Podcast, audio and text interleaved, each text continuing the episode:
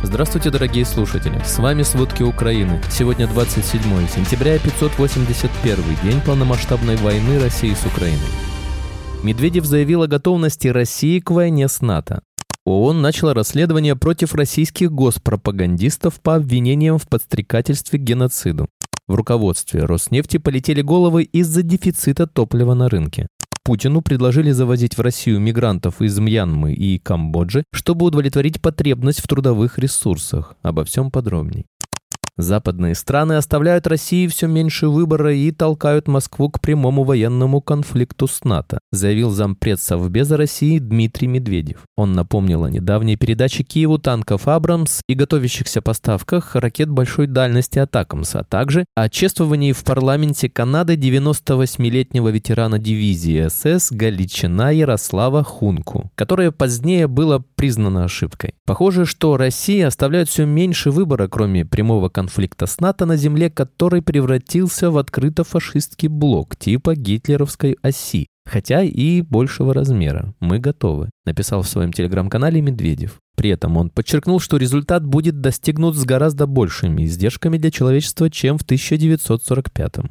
Риторика российских государственных СМИ в отношении происходящего на войне в Украине может быть приравнена к подстрекательству к геноциду. Об этом сообщил председатель комиссии ООН по расследованию событий в Украине Эрик Мози. В своем первом полном отчете, опубликованном в марте, комиссия пришла к выводу, что российские власти в ходе вторжения совершили широкий спектр военных преступлений. Тогда Мози отметил, что комиссия знает об обвинениях в геноциде, среди которых принудительный вывоз украинских детей на подконтрольной России территории и пообещал провести расследование. В понедельник 25 сентября Мози пожаловался на недостаток ясности и прозрачности относительно полного объема обстоятельств этих событий и пообещал продолжить расследование. В мартовском отчете комиссии было также установлено, что Москва стоит за множеством других военных преступлений, включая широкие атаки на гражданские объекты и инфраструктуру, убийства, пытки и сексуальное насилие.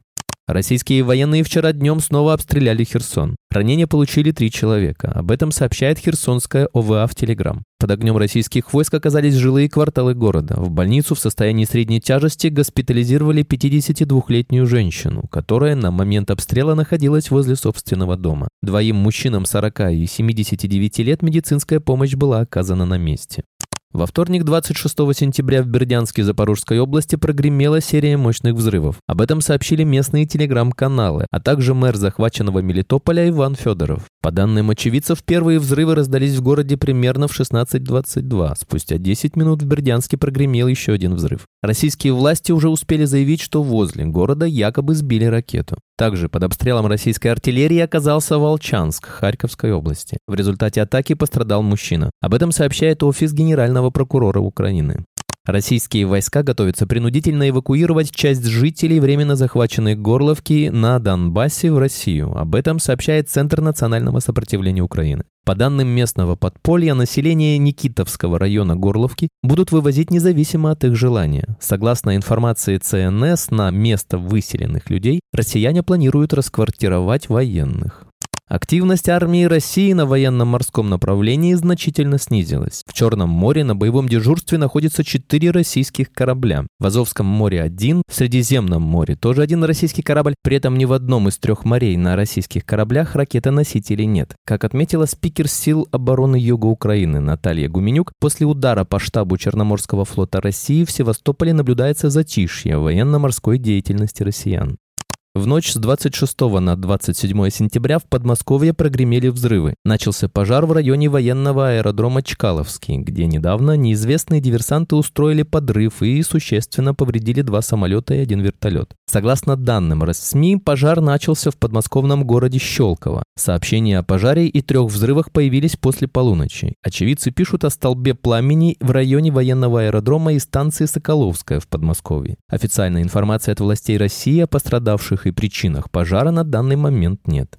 Межнациональное напряжение между осетинами и российскими военными создает раскол в 42-м гвардейском мотострелковом полку на передовой в Запорожской области. Об этом сообщает Институт изучения войны. Мобилизованный из Северной Осетии и Алании Арсен Тимираев, служащий в 70-м гвардейском мотострелковом полку, опубликовал видео, где видно, что российские военные из его полка избили его и двух бойцов из 71-го гвардейского мотострелкового полка. Тимираев утверждал, что военная полиция спросила о его этнической принадлежности и сказала, что Россия для русских. Пострадавший российский военный также рассказал, что военная полиция избила его и других военнослужащих из-за того, что местный житель Такмака утверждал, что они совершили сексуальное насилие над детьми. Сам Тимираев преступление отрицал. По мнению военных аналитиков, межэтническая напряженность между российскими подразделениями, действующими на передовой и в тылу Запорожской области, может поставить под угрозу целостность российской обороны и сплоченность подразделений на фоне недавних достижений украинской армии в этом районе.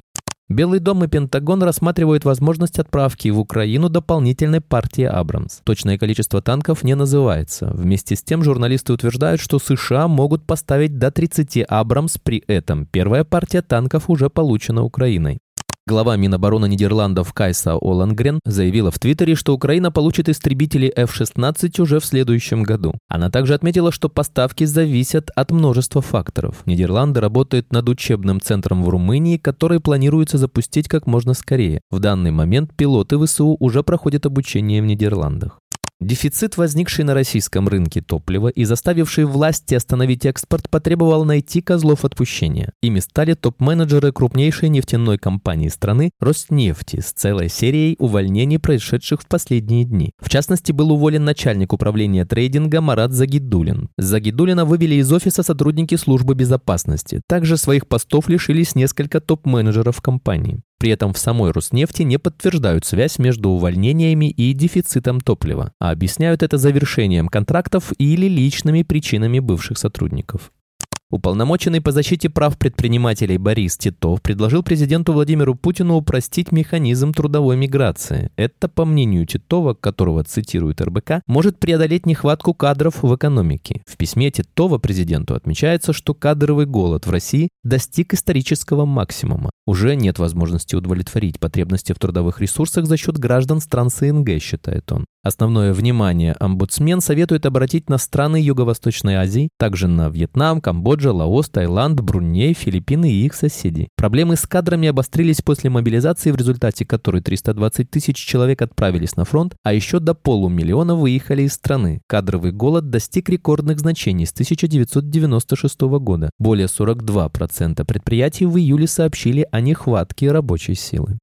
Правительство Швеции не разрешило компании Ericsson поставить оборудование российским компаниям по контрактам, которые были заключены до вторжения России в Украину. Это следует из решения суда по иску сотового оператора Теле2 КОО «Сател ТВК», поставляющему телеком-оборудование Ericsson в Россию, пишут ведомости. В материалах дела указывается, что из-за введенного юридического запрета шведская компания Ericsson AB оказалась лишена возможности экспортировать свое оборудование в Российскую Федерацию. При этом Ericsson запретили поставлять оборудование не только Сател ТВК, но и любому другому покупателю для поставки в Россию. К 2023 году Теле2 планировала установить 50 тысяч базовых 5G-станций в 27 регионах России, включая Московскую и Ленинградскую области, что должно было помочь подготовиться к запуску стандарта. По параллельному импорту завести базовые станции не получится, станции производятся для определенного региона, что отражается в особенностях роутеров, лицензиях и ключах активации. Решить технические вопросы без поддержки производителя практически невозможно.